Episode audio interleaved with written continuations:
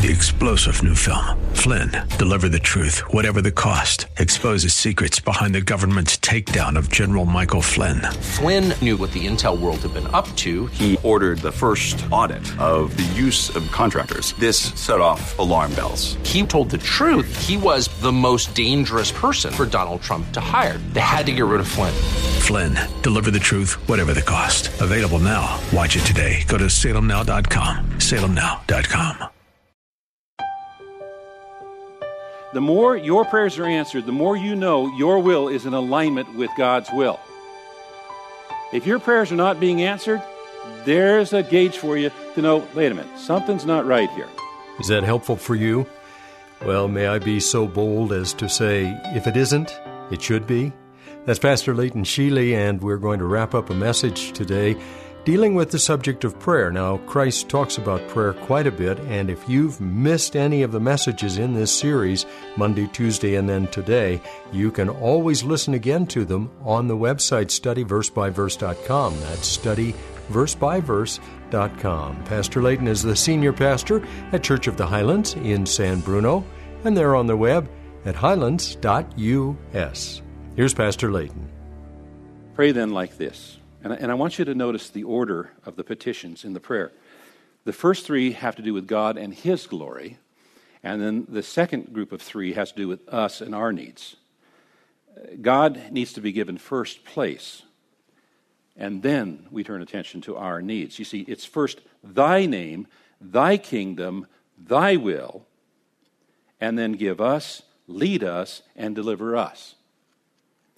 And when God is given his proper place being first, then everything else falls into place. Prayer is not intended to be an attempt to build to bend the will of God towards our desires, but to submit our desires to the will of God. The Father must be first.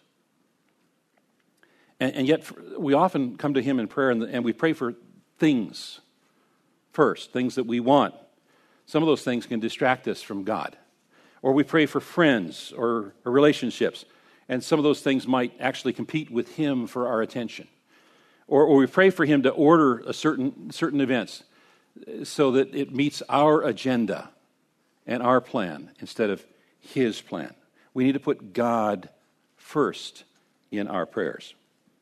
Our Father in heaven, hallowed be your name.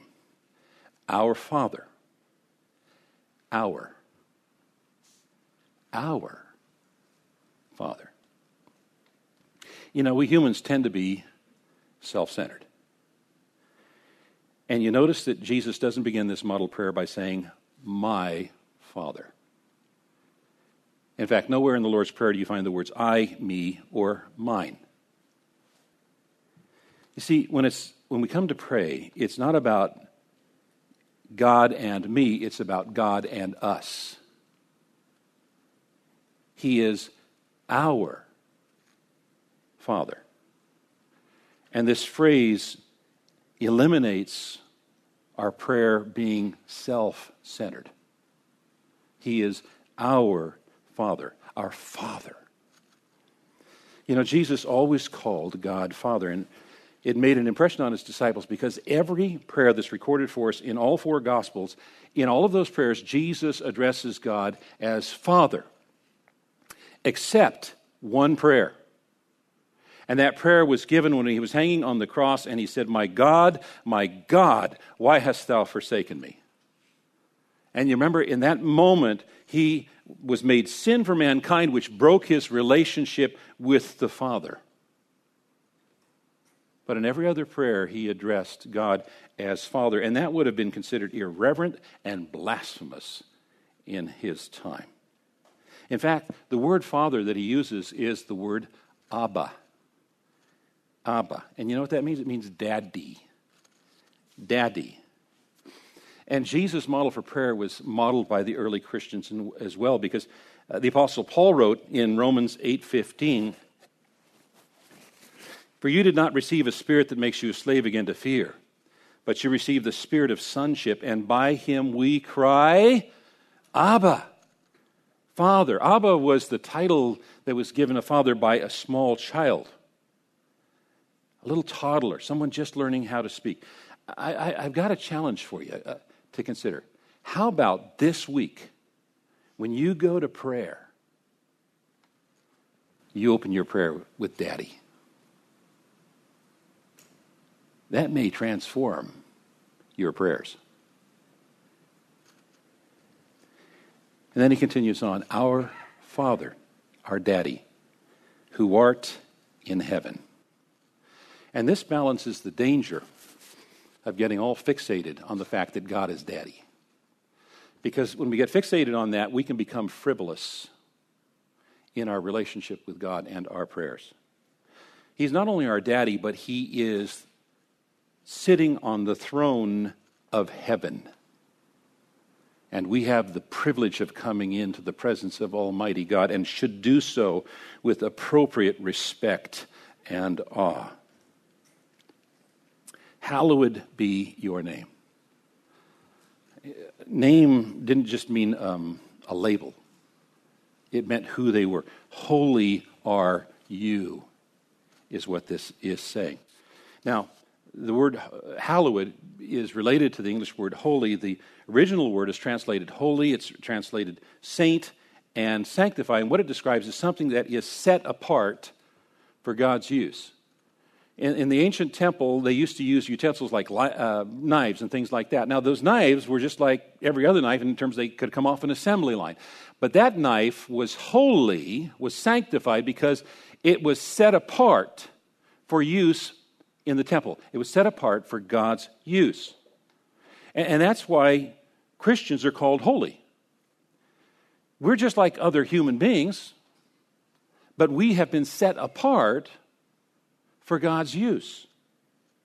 1 Peter 3:15 says, "But sanctify the Lord in your hearts and be ready always to give an answer for every man that asks you a reason for the hope that is in you with meekness and with fear." And what Peter is saying is give God in the place in your heart that he deserves. Don't just lump God in with everything else. God is holy. He deserves a special place. And these words also remind us that God is holy. He is not an easygoing parent that shuts his eyes to rebellion and sin.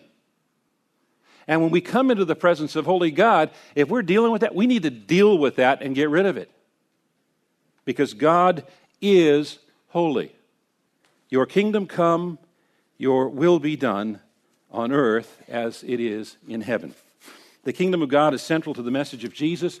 Uh, he described his ministry. He says, I must preach the good news of the kingdom of God to the other cities also, for I was sent for this purpose.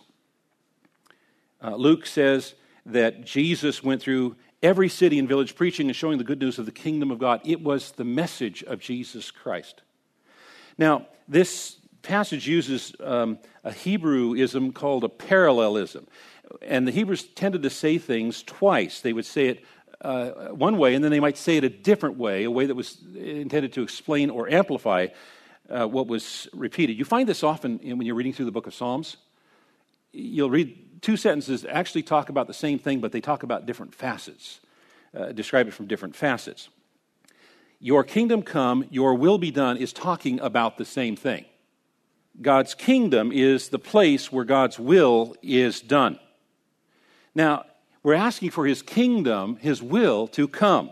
Do you realize that all the troubles that exist in this world exist because someone or some group of someone's decided to do things their way instead of God's way. They had their will instead of God's will. God's will is always perfect, and only God is perfect. And any other way than God's is going to contribute to the problems of this world. Rebellion against God's will does not lead to contentedness, happiness, joy, and peace. It leads to misery. In order for us to experience those things, the happiness and joy, we need to be submissive to His will. Thy will be done. And, and that also means that no Christian should pray something that's against the will of God. God doesn't steal, kill, or lie. And so we, a Christian should never pray, God, help me to lie more effectively or steal more effectively. That's not a good prayer. Your kingdom come is also asking that more people come into the kingdom. See, God is taking people from all around this world in every condition and changing them, transforming them by the power of His Spirit and Word to bring their wills into conformity and alignment with His will. What is God's will? How can I, as a sinful, fallen creature, know God's will? The answer is God's will is in His Word. God has revealed His will in His Word. And if we pray according to His will, we know He hears and answers our prayers. That's what the Apostle John said in 1 John 4. And this is the confidence we have towards Him that if we ask anything according to His will, He hears us. And if we know that He hears us in whatever we ask, we know that we also have the request that we have asked Him. If we pray in accordance with His will, our prayers will be answered. Which, by the way, means that a life that is marked by daily answers to prayer is an indication of spiritual maturity. The more your prayers are answered, the more you know your will is in alignment with God's will. If your prayers are not being answered, there's a gauge for you to know wait a minute, something's not right here. Now, as I mentioned previous, we won't be able to cover all of this model prayer this week because it's so rich. But if the Lord's tarries, we plan on returning to it next week. But I thought it would be appropriate for us to end our time together this morning by reciting aloud together the Lord's Prayer. Now, some of us have learned the Lord's Prayer using the words, Forgive us our debts, others, Forgive us our trespasses. Whichever version you've learned, use that version. Both versions are, are right. But let's pray aloud together. Our Father, who art in heaven, hallowed be thy name. Thy kingdom come, thy will be done on earth as it is in heaven. Give us this day our daily bread, and forgive us our debts, as we also forgive our debtors. And lead us not into temptation, but deliver us from evil. For thine is the kingdom, and the power, and the glory forever. Amen. Amen. Well, there's an enthusiastic end to a message from Pastor Leighton Sheely, and we'll come back tomorrow with a second message and the fourth of six broadcasts in this series, taking a look at a New Year's resolution we should all make pray more often and more effectively. You can always review any of our broadcasts on the ministry website studyversebyverse.com. That's studyversebyverse.com. This daily visit from Pastor Layton is an outreach of Church of the Highlands in San Bruno, and you can find out a lot about the church on their website at highlands.us. That's highlands.us. Since we're here in the Bay Area, if there's any way we can help you during this time, please reach out. All of our contact information is on that website, highlands.us. I'm Mike Trout. Have a blessed rest of your day and come back tomorrow when we'll once again open the Word of God and study verse by verse.